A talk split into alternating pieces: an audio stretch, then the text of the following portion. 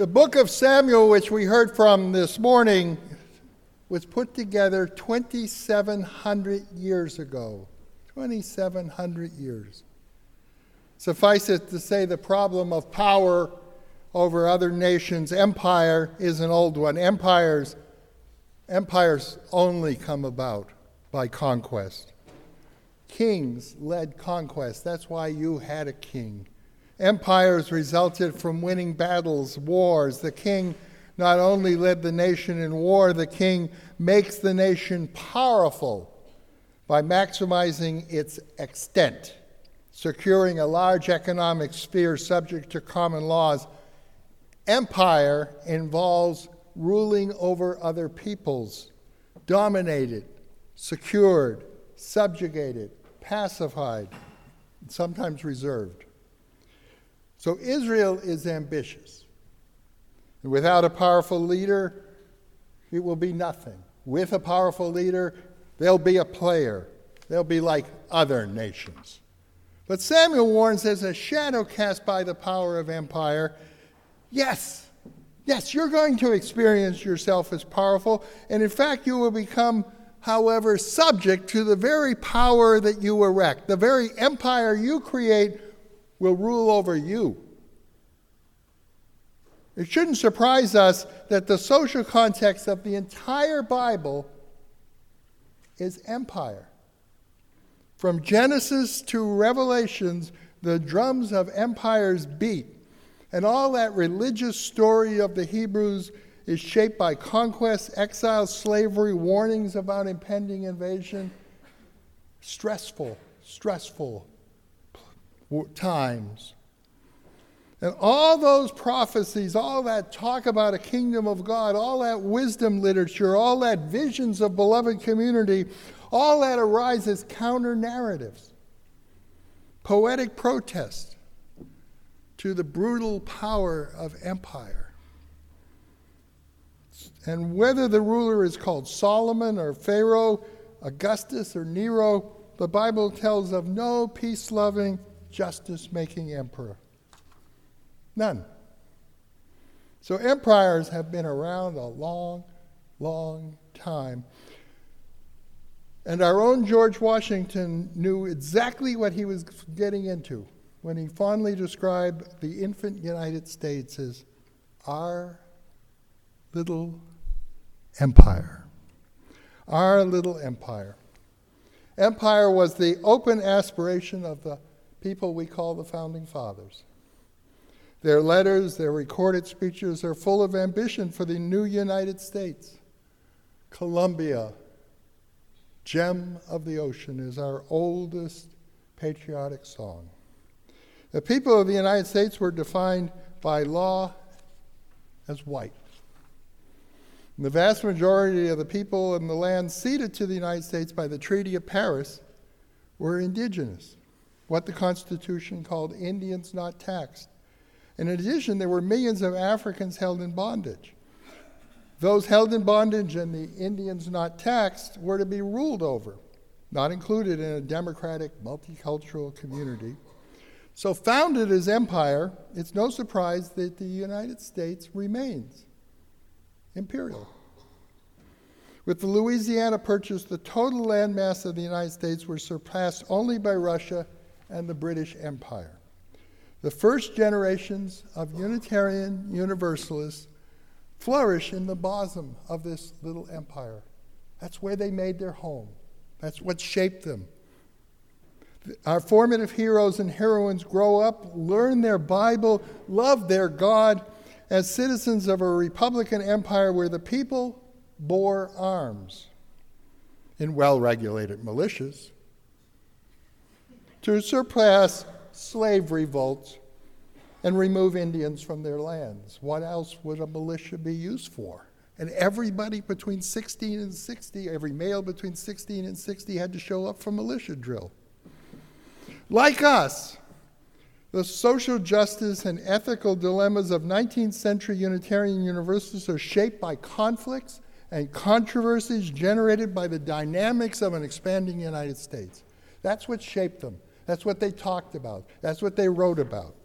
And at the same time, the economic well beings of the Unitarians and Universalists, their very prosperity, was enhanced by land seized and policed by military force, by canals, turnpikes, and railroads built by government subsidies, by poor immigrants brought to labor in the new enterprises, and by African slaves working as bonded labor. All that. And trade. Trade with the world protected by a pretty good little navy. This is true not only of the prosperous denizens of the Atlantic seaboard. I su- suggest that you may have seen a captain's house somewhere near a Universalist church along a coast somewhere. Oh, how nice.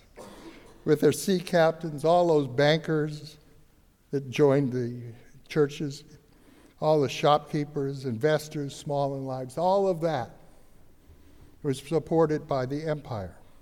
And look west.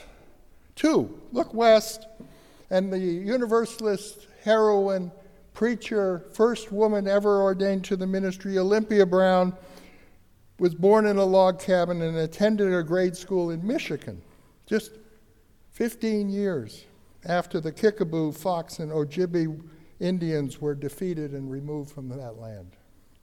The land made safe for Universalist farmers and circuit riders by imposed treaties and soldiers and land speculators. Let me suggest that our liberal religious relationship to empire took shape in that moment, that first half of the 19th century. And while that relationship may have evolved since then, what with Pentagon Papers and Standing on the Side of Love and study action proposals and justice GAs, we still see the same pattern the Unitarian Universalists, until recently, have enjoyed an expanding economy, an expansion made possible by the growth of our little empire to worldwide significance.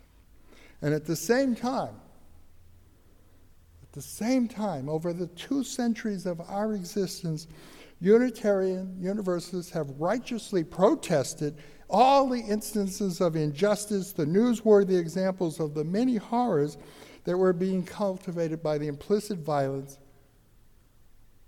of empire. Manifest Destiny, also known as imperial expansion, was celebrated in sermons, in poems, in lecture circuits, in editorials. If we read Walden, we hear a passage where he talks about his dream of Anglo Saxons moving across the continent. In, so we hear this, and Whitman, and then we sing the song America the Beautiful from sea to shining sea. Empire is celebrated, but its consequences are protested by Unitarian Universalists. They protested just the same place where they celebrate empire. They, in their sermons, in their poems, in the lecture circuits, in the editorials, they protest all the things that empire brings upon us, all the, the violence, all the, the escaped slaves, all the Indian slaughter. They protest this. They protest the poor laws. They protest the immigrant laborers that are coming in and being mistreated and they protest the progressive diminishment of women's rights. All that rightly enrages Unitarian Universalists. They would make protests in town meetings and state conventions and pen open letters to the newspapers. But we look in vain. We look in vain for any kind of comprehension that these injustices are inherent, inherent in the radicalized, racialized class society that is constructed in the militarized ideal that the little empire demanded. Power, violence is built into the system. One example of our complex relationship to empire can be found in Ralph Waldo Emerson. Ralph Waldo Emerson, who is undoubtedly the person who most inspired our ways of thinking in the 19th century. Emerson was, on the one hand, a celebrant of the spirit of America. This little piece of Emersonianism has gotten into the Massachusetts license plates. Have you noticed it there? Spirit of America, seeing the march westward as an opportunity, what he called enterprising Anglo Saxons. Now, Irish aren't Anglo Saxons, so he contrasted it with the Irish, the Africans held in bondage, the Indians and Mexicans, all of whom he saw as backward peoples, doomed to be replaced, he said, by enterprising people, that is, people defined by his ethnicity who challenged nature and subdued her. Now, Emerson had ideals because that's why we admire him ethical standards. So naked aggression violates his sensitivities. Emerson understands that the U.S. war of conquest against Mexico is being used to add slaves to the United States, to the Union. So he opposes the war. But he selectively supports all of the annexations that follow if they advance his ideals, his vision, the spirit of America. Emerson again reveals his brilliant inconsistency when he comes to new states. Texas. No. It's a slave state. Bad. No Texas. He doesn't want Texas in the Union. California, yes. It's going to be a, a center of enterprise and love, yes. During the 1830s and 1840s, hundreds of immigrants, indigenous nations are uprooted. Excuse me indigenous nations are uprooted and sent to reservations far, far from their homes. Historians call this Indian removal. But Emerson reveals his ethic of circumstance, his selective choosing of what he's going to protest and what he doesn't. Because Emerson saw the American Indian as yesterday's people being replaced by people who would improve the land, making most of the nature's gifts, he does not protest most of the removals.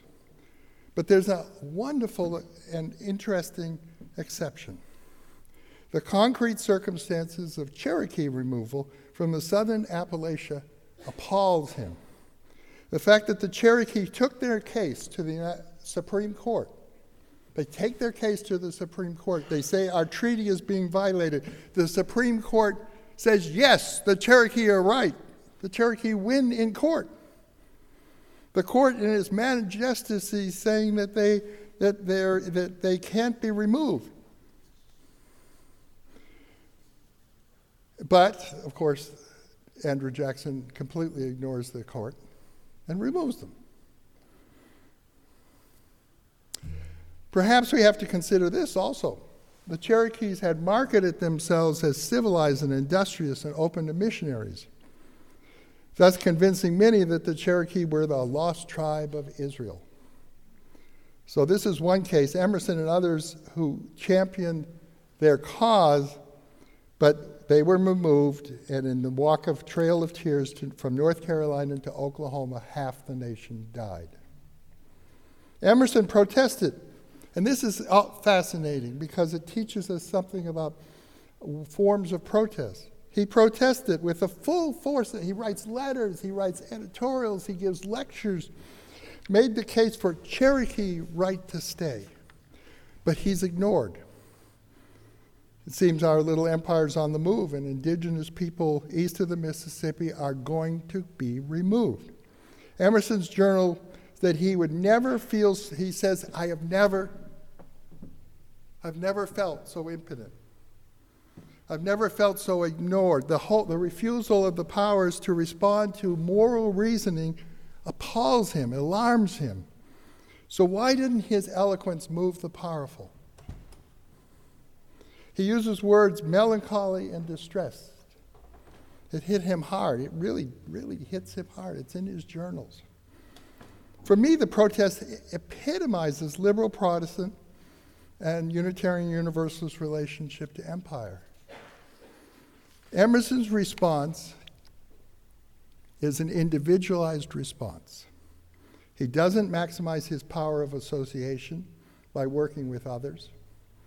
If we read the New England Protestant correspondence and diaries, we become aware that from 1837 to 1840, Cherokee removal is a big, big, big, big concern. And for many, the Trail of Tears is a scandal. It's like a huge scandal. But beyond the letters and editorials and sermons, there's no mobilization. There's no vigils, no teachings, no mass petitions, editorials, sermons, letters to the editors, but no demonstrations, no political campaigns. So much distress, so much sadness, so much feeling of being powerless in the face of the decision makers in Washington. Emerson experiences himself and his class ignored, his moral outrages dismissed. And in all that, he sees no evidence that Emerson, we see no evidence that Emerson fundamentally revisits his vision of Anglo Saxon genius or questions the logic of American expansion. He never questions it. Expansion entailed conquest, the occupation of Mexican and Indian land. Expansion entailed the spread of slavery to the conquered lands. But it's not really seen as part of his concern. Emerson does not examine the elitism that permeates his writings. At the root of Emerson's experience of impotence in his amazing notion that what he calls the better sort of people, the thinkers, the writers, the teachers, the ministers acting as individuals, will be based on their intuitions, come to the right decisions. Democracy for Emerson is wonderful in that it is a blending of these individual perceptions. Unfortunately for Emerson, these fantasies are spoiled by the fact that ordinary people have been given the right to vote. These uneducated working people have entered into the political process and they're fighting for their short term material interests. He actually calls these people the herd. For Emerson, democracy is wonderful, but in practice, the political process is spoiled. The Whig Party, the party of his friends, the better sort of people, the people he votes for, is dominated by oligarchs. They're timid, they're reactionary. And the other party, the Democracy Party, the Democrats, are the party of the herd. We might get an insight into our own liberal impotence in Emerson's disdain for any kind of transformative engagement with political process, with organized, sustained action, with what we call working hard for change, moving people. After all, it sees ordinary people as thoughtless. If we see them as thoughtless and not enterprising, not intuitive, we won't organize. And organizing is the only way to make change happen. And these people, yes, they're not Anglo Saxon, but somehow mired in custom and nature. And, what, and if one privileges only the better sort of people, then one is going to feel politically impotent because you'll be cut off, cut off from the heartbeat of democracy. Emerson and the liberals who followed him advanced the idea of intuitively guided, willful action of individuals as the heart of democracy, rather than understanding democracy as being a community based process of discernment, change. In other words, Emerson had abandoned the genius of congregationalism. Today we have our second, our semi-annual meeting, this place where people actually are able to engage in making the decisions that affect their lives. Emerson learned nothing also from his own town meetings. Liberals who follow Emerson's ideal of elitism and individualism fail to understand that democracy is what changes and where real power comes from. Unitarian Universalists in recent years, thanks to James Luther Adams, have begun a long, long process of restoring our appreciation of community, of appreciation that democracy is a discipline, a work of love where we must give a little and we must take a little. And we have come to understand, I think, that Samuel, 2,600 years ago, was right. Turning our decision making over to a power, the imperial court, the war machine, even if it's a Republican democracy, gives us the illusion of being powerful like other nations. But it's an imperial impulse. And we set up a power, and we set up a power that makes us subject to that very power. And when the empire is outrageous, not if, when, then as individuals, we will be morally outraged, but profoundly impotent. For there is always hope hope in the deliberative work of intentional communities, hope in communities like what our congregations are called to be.